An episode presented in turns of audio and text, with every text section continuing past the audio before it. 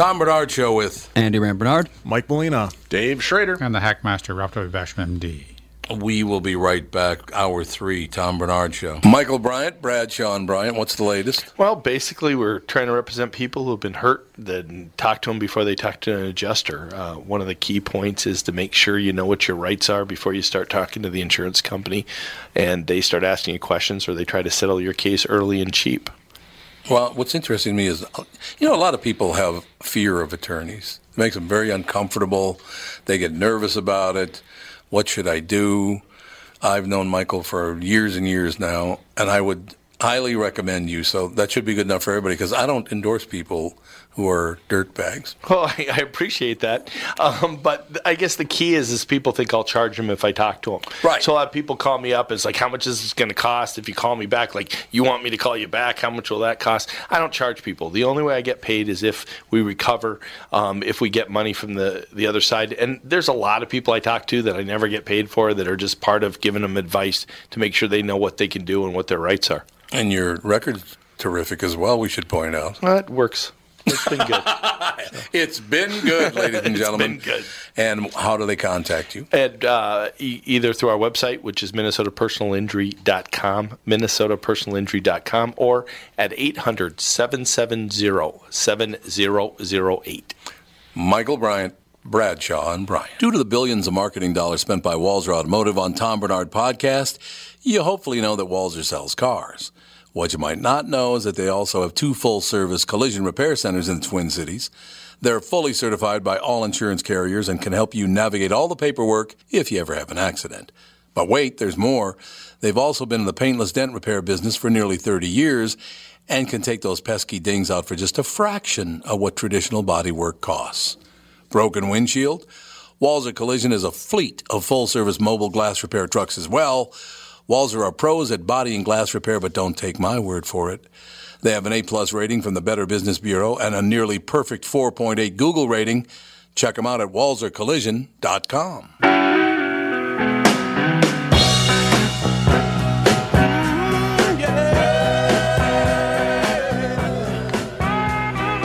We are back, ladies and gentlemen. The Rolling Stones playing us in. What could be better than that?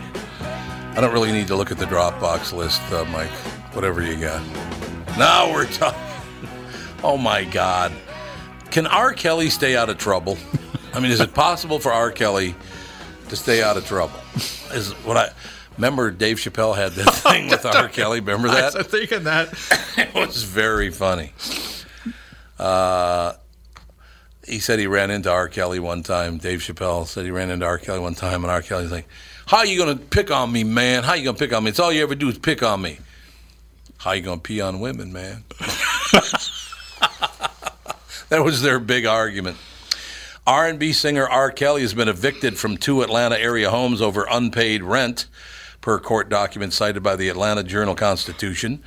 February 13th filings with the Fulton County Magistrate Court show Kelly owes more than $31,000 in past due payments to SB Property Management Global.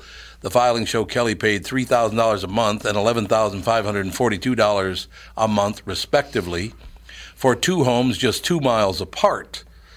The Journal Constitution notes that Kelly at one point rented a third Johns Creek home, which BuzzFeed in July alleged was a house where Kelly was keeping women in a cult. Did you ever hear about the R. Kelly cult? Yeah. Oh, no, what? What was that all doesn't about? seem to have it doesn't seem to have the persona of a cult leader. But Yeah, I don't know. It sounds kind of oh, not it- real. Oh, it was a sex cult. Oh no, no, no. They had the women. The women were on television. It was a sex cult where he was apparently the supreme being or something. I don't know. I don't know what the deal was. The paper does not elaborate on the status of that lease with the cult house. Where does he make any money now? He had one hit, didn't he? I believe I can fly. Isn't that the only hit he the ever only one had? I can think of. I mean, how does he make any money? Does he tour? When's the last time you heard R. Kelly coming to Target Center? No, he's Does at the fine line. Oh, is he at the fire? It's- the mighty have fallen. Yeah, the, mi- the mighty. Not that there's anything fallen. wrong with the fine line. The fine line's great, but yeah, you Yeah. see a lot of great stars now that come through places like that. yeah, but not R. Ke- R. R. Kelly's style. Not it wouldn't be that genre. I would say the genre is not for that that that venue. I think it, it- wherever you can get a penny from at Uh, this I point is, so. is the venue I'll go to. yeah. Yeah, I don't know where he gets his money from. I, maybe he doesn't have any money anymore. That's why he can't pay his rent. I don't know. There's a store you could buy stuff. uh, we should gotta- probably set up a GoFundMe page for him as fans to Yeah, let yeah, I him know we so. love him and we'll get, we'll bail him out.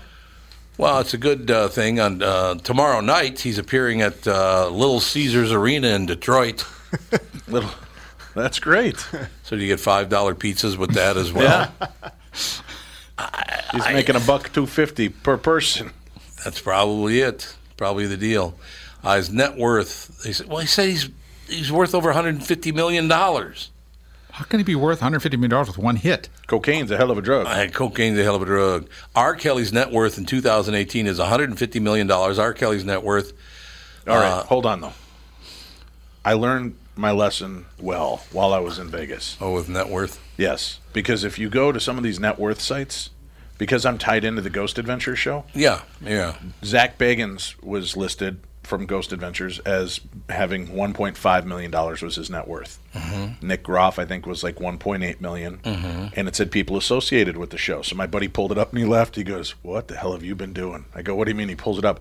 Dave Schrader, my photograph, my bio, 15 million dollars. See, So I, I, I think maybe there's some miscalculations going online. I I'm could be telling wrong. Cassie that Yeah. you're hiding. She 15 knows. mil. She, knows.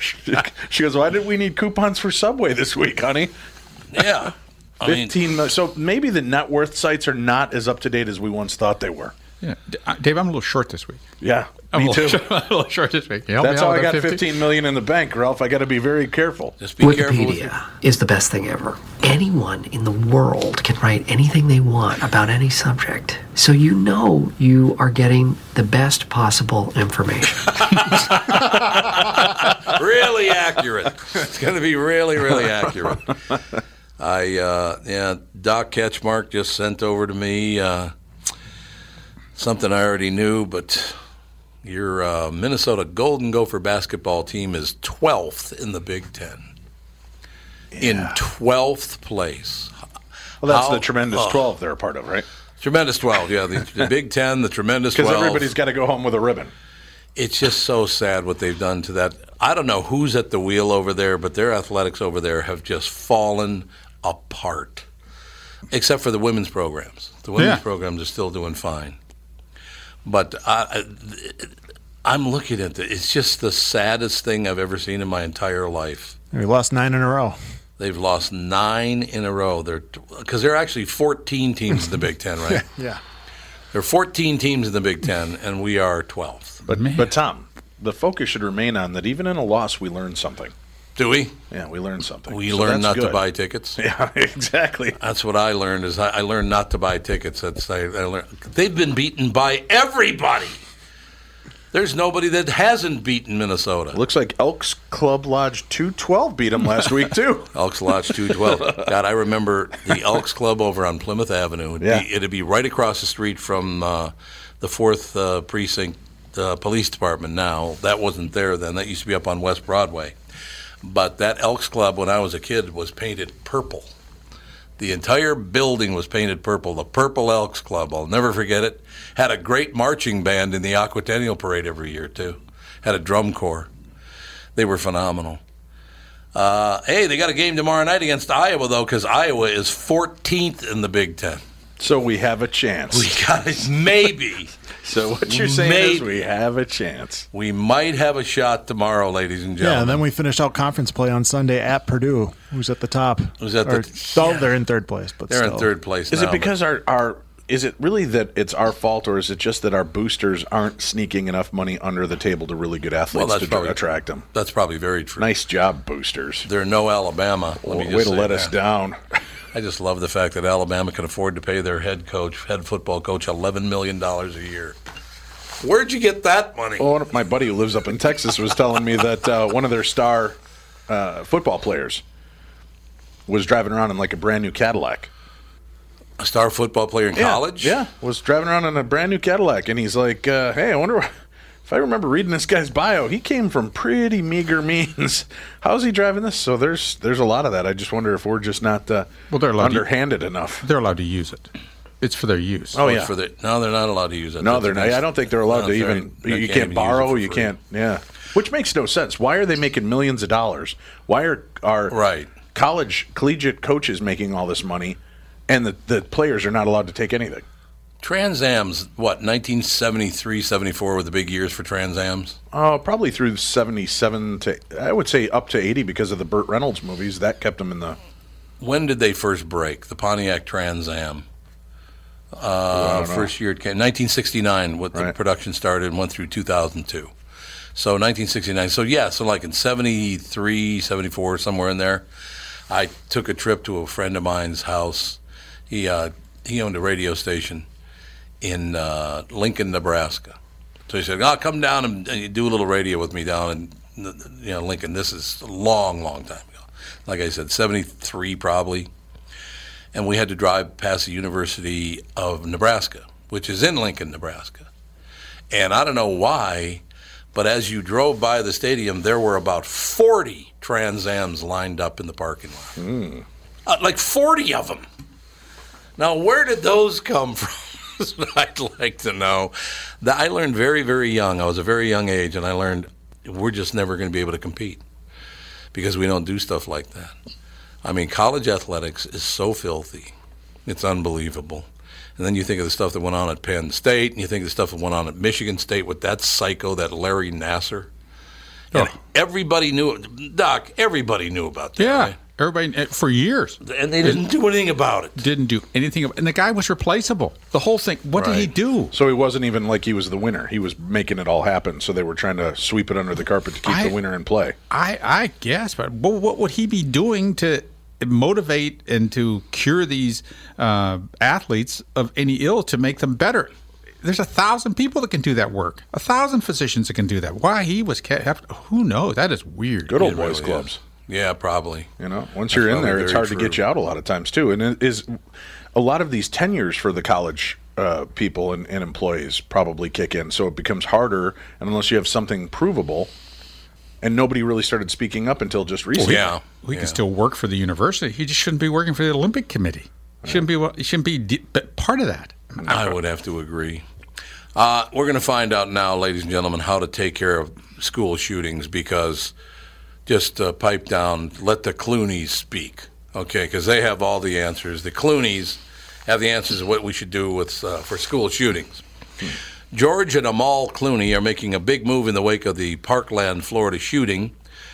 The celebrity couple is donating a half a million dollars to March. Now, here's a guy who just sold his tequila business for a billion dollars. And look, a half a million dollars is a lot of money. I'm not uh, poo pooing that at all. The celebrity couple is donating $500,000 to March for Our Lives, a Washington, D.C. protest demanding gun control planned for next month by survivors of the shooting at Marjory Stoneman Douglas High School. Amal and I are so impressed by the courage and eloquence of these young men and women, George Clooney said in a statement obtained by Deadline. Our family will be there on March 24th to stand side by side with this incredible generation of young people from all over the country. The couple is making the donation in the name of their infant twins, Ella and Alexander. Ella and Alex. I like that. What we're trying to do here with our March for Lives is say the adult politicians have been playing around while my generation has been losing our lives. See, that's not accurate, and we need to get over that. Andy uh, did a little research. And what the first school shooting you found, Andy, was in 1927. Is that correct? Uh, if not earlier, yeah. It might have been earlier. It was a long time ago. But there have been school shootings in the United States for 90 to 100 years. And everybody's acting like this is a new thing that just happened in the last 10 years. Oh, yeah, there might have been that one down at the University of Texas, but that guy had a brain tumor. And school shootings are nothing new. Well- They've been going on forever. And you want to you want to see something scary? Just type in the word massacre and type in Wendy's, Burger King, McDonald's, and see what pops up. Almost every restaurant has had a mass shooting take place in it as well. In some cases, multiple mass shootings. Well, the one in, in uh, San Ysidro, Right. the McDonald's there, uh, that took place. As a matter of fact, when Catherine and I were on our honeymoon up in Canada, and I uh, I had just done the Olympic campaign. That was in 1984. I had just done the Olympic campaign for McDonald's, and I remember flying from from Calgary to Salt Lake City because you didn't used to be able to fly direct from Minneapolis, St. Paul to Cal to Calgary. We flew Calgary to Salt Lake City to Minneapolis. What a pain in the ass that was. But I remember walking through and seeing those headlines and all, you know, they used to be the newspaper racks and all Right. the, the causeways, all the, uh, what the hell are those called? The hallways and terminals.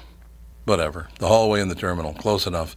But I remember seeing all those headlines. And he, he killed, I believe, well, it says uh, 22, including the perp- perpetrator, with 19 non fatal injuries. So this guy shot 40 people Yeah. at a McDonald's.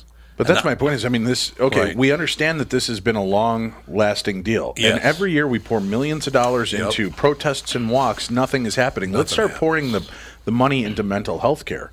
I let's, agree, Let's stop 100%. turning people away because it doesn't. They're not covered by insurance. If they have mental health issues, they need to have somebody they can go to. We'll, we'll give away free rubbers and pills, but we won't take Yeah. care of people that are You're right. in desperate need of health care. You you you look at the problem of deaths from guns, mm-hmm. and I believe the largest group are old guys shooting themselves in the head, committing suicide I mean, on purpose, yeah. on purpose. So On purpose, that, and then there's another large, large group are youth that are shooting each other south in, in southern Chicago. Yeah, that, that, yeah, There's that that element, and then this idea of school shootings. If you look at this in the scheme of things, as far as deaths in America, I mean, it might be very, very small. No, It's terribly tragic, a horrible thing, but it has the Mm-hmm. sensationalism. Isn't you know it, it you know the number of deaths caused by alcohol in cars dwarfs it, Right. and no one wants to talk about that. Yeah, well, that's uh, very here's why though, right? When you talk about school shootings, it's because they're hitting us in the heart. They're hitting us in our youth. That's why that's got a, a bigger. Young kids die from uh, alcohol use in cars Oh, right. all the time. and I understand that. Yeah. But but those people in. Okay, hear, hear me out on this. Right, you take a drink as a whether you're an adult or a teenager, and you get behind the wheel, it's in your hands. I walk into a gun and open fire. That wasn't in my hand. It wasn't in Walk the hands of the people I shot. Yeah. It was. But it- the kid, the kid, the kid that drives into another person, and it wasn't in the person's hand. Per, the person who got hit is not in their hands either. Same thing. No, right, no. but I'm just saying the sensationalism isn't there as much as somebody who made a Oh, conscious right. So- decision to do it. So it doesn't make any difference. Right. Yeah, Sadly. We will be right back. More of the Tom Barnard Show. Tom Barnard here. If you're ready to sell your home, you've probably heard that you should wait until spring. But why wait for temperatures to rise when the market is hot right now? Not selling in winter is a total myth. Truth is, buyers are hungry. And while other sellers and real estate agents hibernate, the Chris Lindahl team is selling homes like hotcakes. Chris has done a great job. We have our house on the market with Chris right now, as a matter of fact, and the video he did is amazing. The Chris Lindahl team is America's number one Remax results team for a reason. They play to win, and they've got the skill players to sell your home fast. In fact, they sell a home on average every nine hours for over the MLS average. Don't wait until spring to sell your home. Call the Chris Lindahl team at 763-401-SOLD. That's 763-401-SOLD. The first two callers will get a free staging package. This is a huge value, and it's only going to the first two Tom Barnard Show callers from this ad. That's 763-401-SOLD. Call now, get the free staging package, and grab the opportunity before winter is over. Tom here for Sabre Plumbing, Heating, and Air Conditioning. When you call Sabre for service, you'll get a certified technician that's an expert at diagnosing, repairing, and installing heating and air conditioning equipment. Sabre Techs give you the service you need, not the other stuff that you don't need. When you combine that with Sabre's A rating for customer service and the best equipment from Bryant, you get exactly what you need. So make the call to Sabre Plumbing, Heating, and Air Conditioning today. Sabre and Bryant, whatever it takes.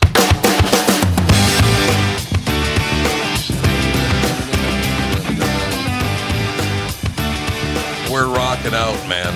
That's all I have to say. We're back, Tom Barnard Show. I, I want to touch on what came up uh, in the last segment because I'm a big believer in the same situation. Uh, and, and by the way, for, for people who think that you know I lean one way politically or the other, whatever the situation is, uh, when the Reagan administration decided that we should let all these people live their lives free, that were institutionalized, and who are we to judge who should be institutionalized? And he put them all out in the street. It caused a massive problem. There's no question about that. I do think the same thing as you guys were talking about. There are 300 million guns in America that we know of, by the way. I don't know how many more there are that we don't know of. Um, I think the major problem we have would be alcohol use, drug use, and mental illness. I think those things are what we need to focus on more than anything else. Yeah, guns should be regulated. You shouldn't just be able to get a gun if you had all these. You know, do you have to be tested for an alcohol problem to buy a gun? Well, you should. You should absolutely have to see if if you show some because I mean it's pretty easy to tell if somebody's a booze hound by giving them a physical, right? No, not necessarily. Oh, really? It's not, not- really? necessarily. You could you could do you could do. You know, it's just it's hard to hard to say that. And the then- medical community makes mistakes. When I went in for my Yeah, for my I suppose. gallbladder, I went in and I was feeling really raw. I thought I was having a heart attack, and the doc, doctor goes, "So you're a pretty heavy drinker, huh?" And I go, "No," and he, and he gives me the okay, wink, wink, look. I'm like, "What are you talking about?" And he goes, "Well, this type of thing doesn't happen unless you're pretty heavy into liquor." And I go, Really? I'm not a drinker. I said, I don't. I have nothing to hide from you. I want you to cure what's ailing me. I'll tell you the truth. I don't drink. I drink a handful of times a year, and that's it. Well, you must have been drinking recently. I'm like, no, I haven't been drinking. But in his mindset, there was I could not sway this moron off the clue that I was just some drunken idiot and that I destroyed my gallbladder. And, and I'm like, no, it's not that. But they couldn't wrap their head around it. Unfortunately, a lot of times the medical community gets pigeonholed, and that's all they see. That's this is what's the major cause of this. Oh, so that's the only cause, Right, and that's the only cause to them. And they don't bother to look at. Now, here's a scary thing they never treated me for anything else. They removed my gallbladder, but they never did find out what caused that. And I'm not an alcoholic, I'm not a drinker. So that means there's some other underlying issue, right, Ralph? No, course, with your gallbladder, but once the gallbladder's out, you know, it could, it could have been a, a metabolic uh, issue. Uh, they typically will analyze the stones, see what kind of stones they were. Yeah, so that was just that was the weird thing to me. So they make mistakes. So do you want it in the hands of a guy who has the idea that this is what we're looking for to see that you're alcoholic? You know, oh yeah, he had his gallbladder It's- removed. You know, then they start making those those judgment calls. It gets scary. Yeah. Yeah, oh, absolutely. Yeah, I could see that would be very scary. As a matter of fact, You don't So- want a doctor who uh, wants to uh, wants to find what he thinks is wrong with you. Right. Yeah, good point. Right. Because if Ralph is on the side of nobody should have guns, he's going to find a problem with every patient that comes through there to keep him from getting a gun license. Right. Yeah, yeah, and then absolutely. then do we start? Then do you start right. getting special interests involved? Yeah, that's the other Right? part of it. That's true. The NRA starts sponsoring your office. you know, we're going to have a. A turkey shoot, and you know, Ralph Basham's our, our grand poobah for the shoot, you know, and he's taking home a hundred grand just for being a part of this. And now suddenly he starts pushing through some more of these oh, applications. think It's well, that's fine. true. Yeah, I think that's just you know, fine. I think I really think that if, if if we want to make a difference, or truly want to make a difference, I think the things we should support are one, ammunition control. Like Mm, I could see that, yeah. Ammunition control. So if you want ammunition, right. you're going to buy. You can buy 20, 20 a box of whatever's in tw- twenty in a box, twenty five in a box. So you buy a box. Now with that box comes a a charge for each of the shells, and each shell is worth ten dollars. So a box of ammunition is going to cost $100, 200 dollars, but you can bring the shells back, get a rebate, or get another box of shells. But until you bring another box of shells, or that you don't get that rebate. So I think that's one thing they could do. So they can price ammunition so that it isn't readily available. Is one thing. The other is mental illness con- uh, uh, uh, treatment. I think that that is going to be a, a key thing to help people that have problems. And it's going to require institutionalization of people to a certain extent for brief periods of time, long periods of time, possibly permanently, because some people do better in a controlled environment. But nothing like Yeah. we would see in the 50s, 60s, and 70s, the institutions there, which is, oh, a hor- horrific kind of a thing. And I, having seen some of that, I, You know, we the can't problem. have that. The problem is, though, Ralph, in a lot of cases, is you're fine. Your mem- mental acuity is great. Your wife's mental acuity is great. You have guns because you're a responsible gun owner. You have a kid with a bipolar disorder. You're not irresponsible. Your kid broke into your gun cabinet, took your gun, took your bullets, went to school, made a plan, and killed everybody. So how do you, you know, that's what the problem is with a lot of these guys. Now, a lot of them were able to acquire their own weapons, mm-hmm. but a lot of them acquire the weapons through other means. And it doesn't take a whole lot to get a I- gun. I, know it takes very little, and that you're absolutely right. That's another problem. Right. But no one wants to address that. No. one wants to address illegal guns because I don't think that a lot of the fellas that are doing the shooting up in Chicago, in other urban areas, I don't think they're registered. I don't think they're registering going Yeah, through I'm that. pretty pro- sure I you're don't get the impression they're going through that process. I think I think maybe they may now don't don't What? don't be shocked by this. They may be getting their guns illegally. Oh, really? You know, illegal weapons. You communist. You know, well, but You that's know. I worry. I worry for those uh, because No, right, I that's a, understand that. that's a real issue. That's a that's a that's a cultural problem, a youth problem, a social problem that we're not even looking at. I mean, it's horrible to have people shooting themselves up like these these It poor is. kids. I mean, that's It's awful. I uh, have been a gun owner for at least 30 years. I have a concealed carry permit. I can carry a pistol with me at all times. Uh, 30 years I've owned. I own six pistols. Um, I have never shot at anyone. I've never had to pull a gun on anyone. I've not shot anything in that entire 30 years. So now on the other side of the, the discussion, though, Tom, Right. You walk into McDonald's or or a fast food place Mm-hmm. to have a meal. Ralph Bash- Basham walks in with a gun. Are you going to pull your gun to try to stop him? I would, Yeah. Okay. See, I, I don't know. I mean, you know, I don't know. I don't know that I could. I don't. You know, I mean, I guess if they open fire, yeah. But then you've got to make that judgment call. Is it an immediate threat? Is it somebody who's just coming in? You know, I don't know. That's that's a weird place to be. It is a weird place to be, and I don't ever wish to be in that place. No. But yeah, I've been a gun owner for 30 years, and the only place I've ever shot a gun in my life is on a gun range. Yeah, mm-hmm. the only the the one thing that I learned, the most important thing I learned from personal protection training that, that I've had, is that you don't want to carry a gun.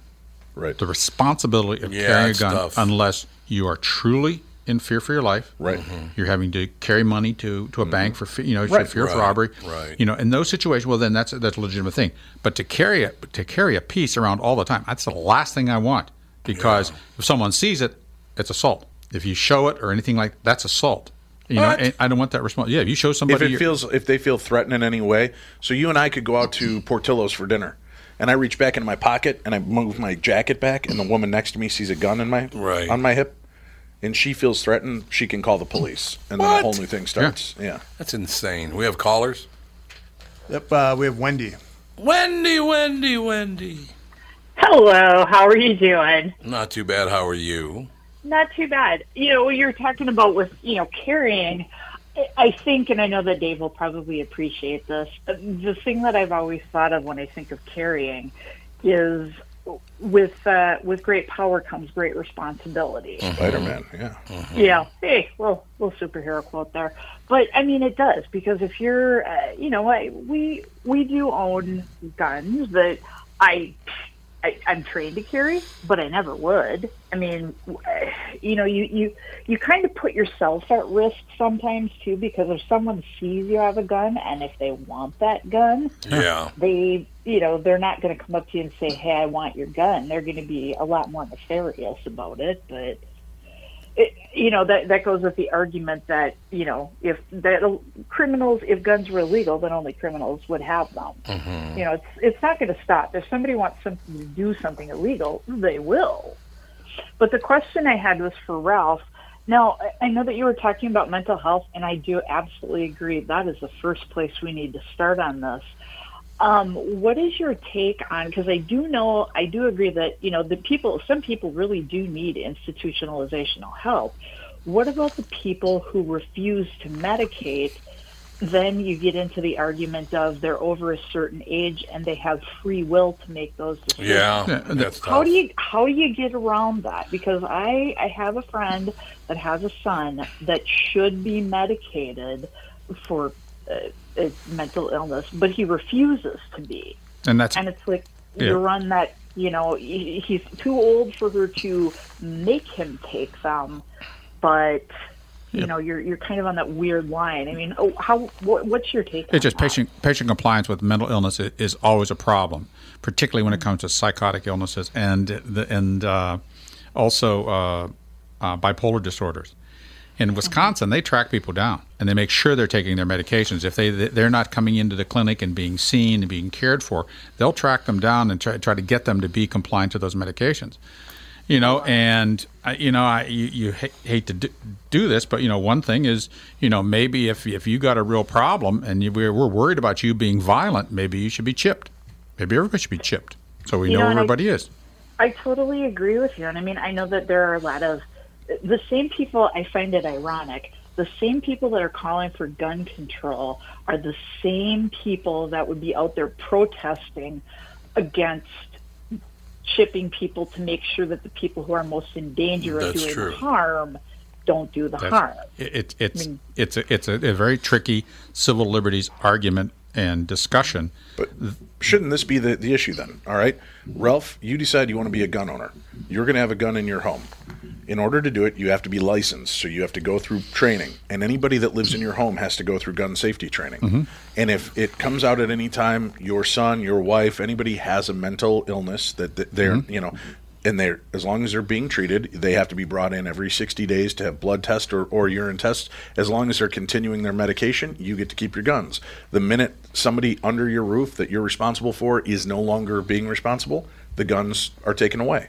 Yeah, well, that's I mean, that's the- that's holding accountability. And then any of the gun owners, how can they be against that? Because they don't want. They'll tell you the first thing. They don't want the guns in the hands of the people that are crazy either. No. So you are absolutely correct, Dave. That I- would be- I- that would I be the best would. way. But but that that once again, the, and gun owners and gun proponents, which I'm not necessarily one of, Mm-hmm. or will say, well, then that's the taking guns away and taking guns away from people is is violating that right to bear arms, and Sure. you know, and know- and yes, yeah, it, it, it, but that's that's their argument they're going to use. I don't believe in it, but you can't just say, oh well, since you're But you then have you have M- skin in the game. So then your job is to be a parent and make sure that your child stays on the medications. And if they can't, your right to bear arms is taken away because you become you pose now a public threat, a Yeah. public safety threat, which is greater. And as long as we're quoting sci-fi nerddom, right, the the needs of the many outweigh the needs of the few. And it's safer for me to not let you have guns if you can't take control of your child or parent your child to keep that gun away from him. Then but you can't parent your child once they're of age. Then they don't Right. take their medication; they can do but as they then please. when they're on their when they're of age, they have to go through the qualifying process to get a gun how anyway. old was how- this most recent shooting? How old was the guy? 19. 19. 19. doesn't work. It falls apart because he's out. He's he's of age. He's he's out. He's, Right, but he he's- wouldn't. But had he been tested and had to go pass through uh, um, a testing phase to get his gun license or to get guns, they would have not given him a gun. Had he gone through that and pat, failed the Yeah, mental was acuity tests, yeah. right? Well, you know, the, the thing that I've run into is uh, when you go to get like a, a license to a purchase, a permit to purchase, they ask you like 80 questions and they basically ask you, are you mentally ill? Have you been to jail? And have you been in the military? They, each of those three questions, they ask you about 30 different ways. Right. So right. the onus is on you to tell the truth. And that's not exactly the greatest. I mean, I would assume that they do a background check on you besides that to see if they're, you know, caught you in a lie. But unfortunately, when you apply for stuff like that, and I do agree with Dave's perception that, I mean, if you have children in your house, you absolutely, you know, the kids should know it. And from the, you know, the background I come from, yes, if you have stuff like that in your home, you, you darn well better know how to use it, and everyone had better be educated. You know, because and these guns that a lot of these shootings have been, uh, you know, happening with. Honestly, I might be naive, but I thought some of these guns were illegal for most people to own to begin with. No, they would be stripped of them, or it would have been an edict to pull it out. But there, I think it's state by state what guns are, what policies are allowed, and what guns Yeah. are available. Yes, California does not allow some of those weapons. Right. Yet, if you want it, you go to Arizona, you buy it, bring it back across the border, and do it as you please in California. Because once you've done the deed, who cares? That's the least of your problems. Right. Well, because I have friends that are in uh, in law enforcement, and you know they say there's a difference between someone owning a gun and a difference between someone owning one of the guns like the Las Vegas shooter had. Yeah, that's a where, different You know, you got the high high volume, The bump and stock I and all that. As a responsible gun owner, I would not, you know, I'm not going to be one of those crazy. Oh my God, you can't take my gun away. But you know what? There are certain guns that if you're thinking sensibly, really there's no need for unless it's like police, military. But then you have to get to the point like of that. define need. There's no need for me to have a Testarossa, but I want one. Do we, uh, when do you want to stay with us uh, for a couple of minutes? We'll, we'll be right back. Tom Barnard Show. This is Tom, and I've been telling you how easy it has been for me to lose weight on the Nutrimost weight loss plan. My goal has been to lose 92.5 pounds. Well, I've started up another round at the new Nutrimost Plymouth location, and I can't wait to shed those extra unwanted pounds. Nutrimost is unlike any other weight loss program. It's just so easy, and they guarantee that you will lose 20 pounds or more in just 40 days. There's no exercise, shots, drugs, prepackaged food, and I'm never hungry. The team at Nutrimost in Plymouth will support you every step of the way on your wellness and weight loss journey. Then, After you hit your goal, Nutrimost in Plymouth is there for you with the Nutrimost Forever Plan, an all-inclusive wellness program that improves and promotes healthy living and choices. Nutrimost has helped me change my life, and I know they can help you too. Nutrimost Plymouth, located just off Highway 55 and 494. Call 763-333-7337. That's 763-333-7337. Hi, this is Tom. If you spend any time at the lake, you can relate to hanging out on the dock with family and friends. Let Floe enhance your experience with their rock solid dock systems. You see, Floe's passion to invent a better way to make life easier comes through in every product they make. Floe boat lifts are a breeze to level using a cordless drill with their patented easy level system. Floe is about making things easy, meaning you have more time to enjoy being at the lake. Isn't that why you go there in the first place? See for yourself why they've been perfecting leisure time since 1983.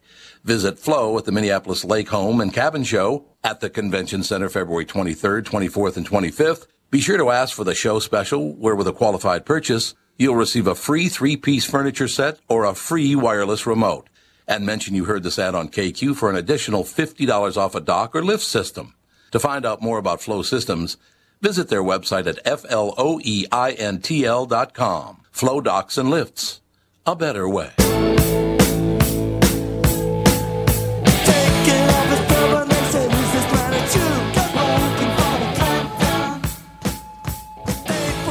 Tom Barnard Show. We're talking about. Uh, we have Wendy's with us. Andy's with us.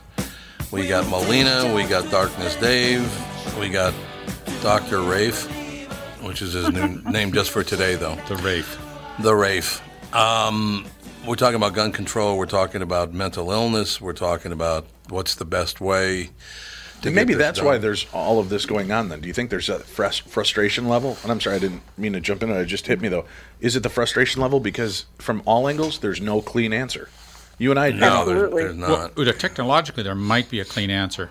And what that would be is that if you could create ammunition that could only be fired when activated by a certain coded chip in your arm, that could solve the problem. So what you do is you go and you buy the ammunition. You have to register the ammunition. To, well, you, you has to be uh, um, sensitized to the chip that's in your forearm. So when your finger's on the trigger, the only way that the gun will the the the bullet will discharge is when you have that chip next to it. You put that that that uh, ammunition in another gun. You sell it to somebody else. It will never work because they don't have the chip, unless you cut the chip out of your arm. But then you can't get more ammo. or you have to go in and get it registered, Yeah. and they swap the information from your chip to their chip. That's so right. It has to be a legal, like a So, transition of, so, of a car. so it's a registration of the individuals who have guns. But once again, then you get into that personal civil liberties union. Oh, I want to come get your guns. They just find all the chips. They come get the guns. I mean, it, it is it, it is a god awful thing. A god awful and nobody's going to get chipped. There's going to be a war. Well, no, no, oh no, because then, but then, but then you start doing when you make things so difficult or so expensive, like putting a huge uh, tariff on individual uh, bullets or gun. Then what happens is then you are going to in, induce a gray market, black market of ammo. Mm-hmm. And that's the last thing you want because if you have some control over the ammo, that's fine. But you know, now, oh, I'd like to get, uh, I'd like to get, uh, you know, uh, two or three hundred rounds of 50 caliber. Oh, no problem. It's just pouring into the country. Or, geez, I'd like to get an RPG. Can I get that? Let me get it. Oh, sure, we go. Bring it right in with the with the 50 caliber rounds and all the other illegal ammo. Those other things will start showing up, and you don't want that stuff around. Well, you know, it's the crap that some people in my neighborhood bring out on the 4th of July, an RPG would totally not surprise me. No, I, it wouldn't surprise me if that stuff's around. You know, Yeah, there's a couple of them over there that, yeah, it, it wouldn't be a shock if all of a sudden they had like a giant bomb go off in their backyard.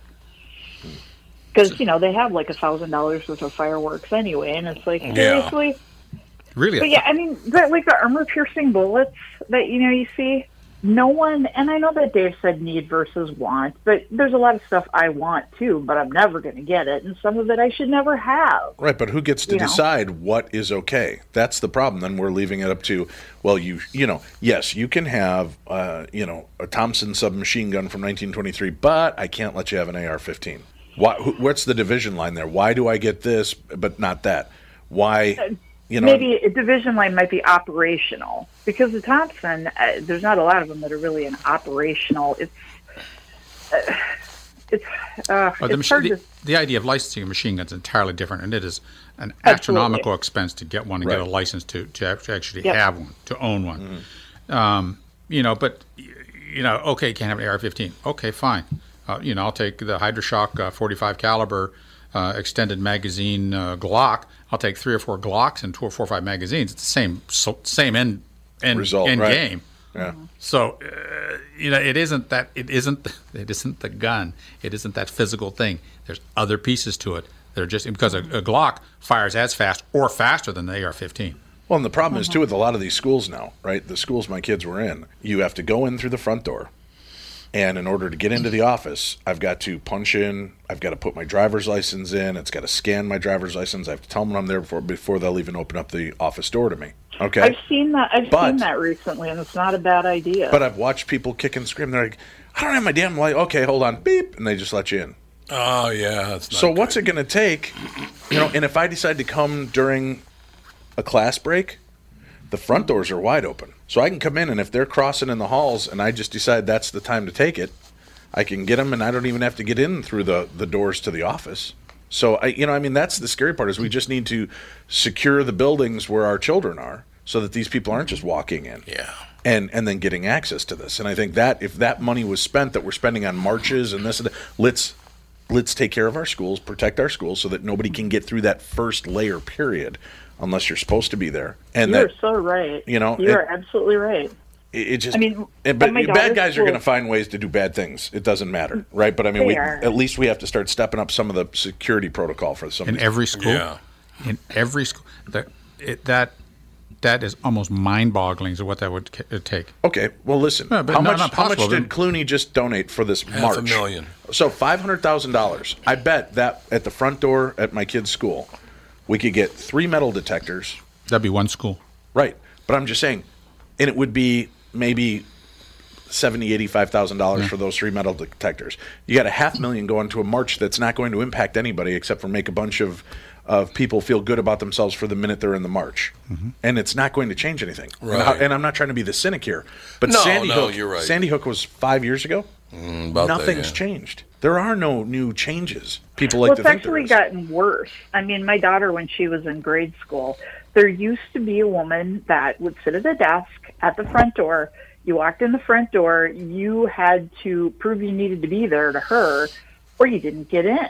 And then all of a sudden, budget cuts came around, and the first thing they cut was this woman, unarmed, just sitting at a desk there in the front, checking in people. She was the first one to go like I, you know, that probably stopped a lot of people from thinking about going in just because, you know, if you couldn't provide, if you couldn't provide a good reason for you to be there, you just weren't going to be there. And then after that, you could walk in.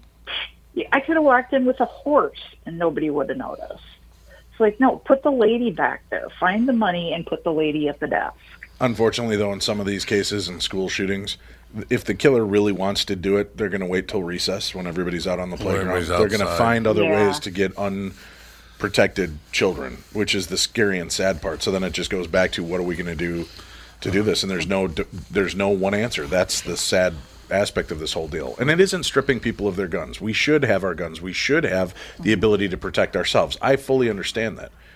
I just think that there has to be a more definable understanding to then you have to have more culpability in this f- for this mm-hmm. happening. And, and my criticism of, of so much of government is that they w- simply w- refuse to do anything. You know, I think that the, the comment that, you know, when the Democrats had control, that a Democratic president, they, they had an opportunity to make a change. No change was made. But just like we're having here, Ralph, it's it's paralysis of analysis. I know, but no, but no one. What no do we do? So, but no one wants to do anything, nothing at all. So, so nothing in government happens, and we need something to happen at some time, and no one wants to do anything. They But want, there- don't don't want to take the political heat. Remember the initiative that came out a few years, uh, maybe it was even 10, 15 years ago now, where they were letting you turn in your guns and they would give you money. So if you had illegal right, guns, right. turn them in.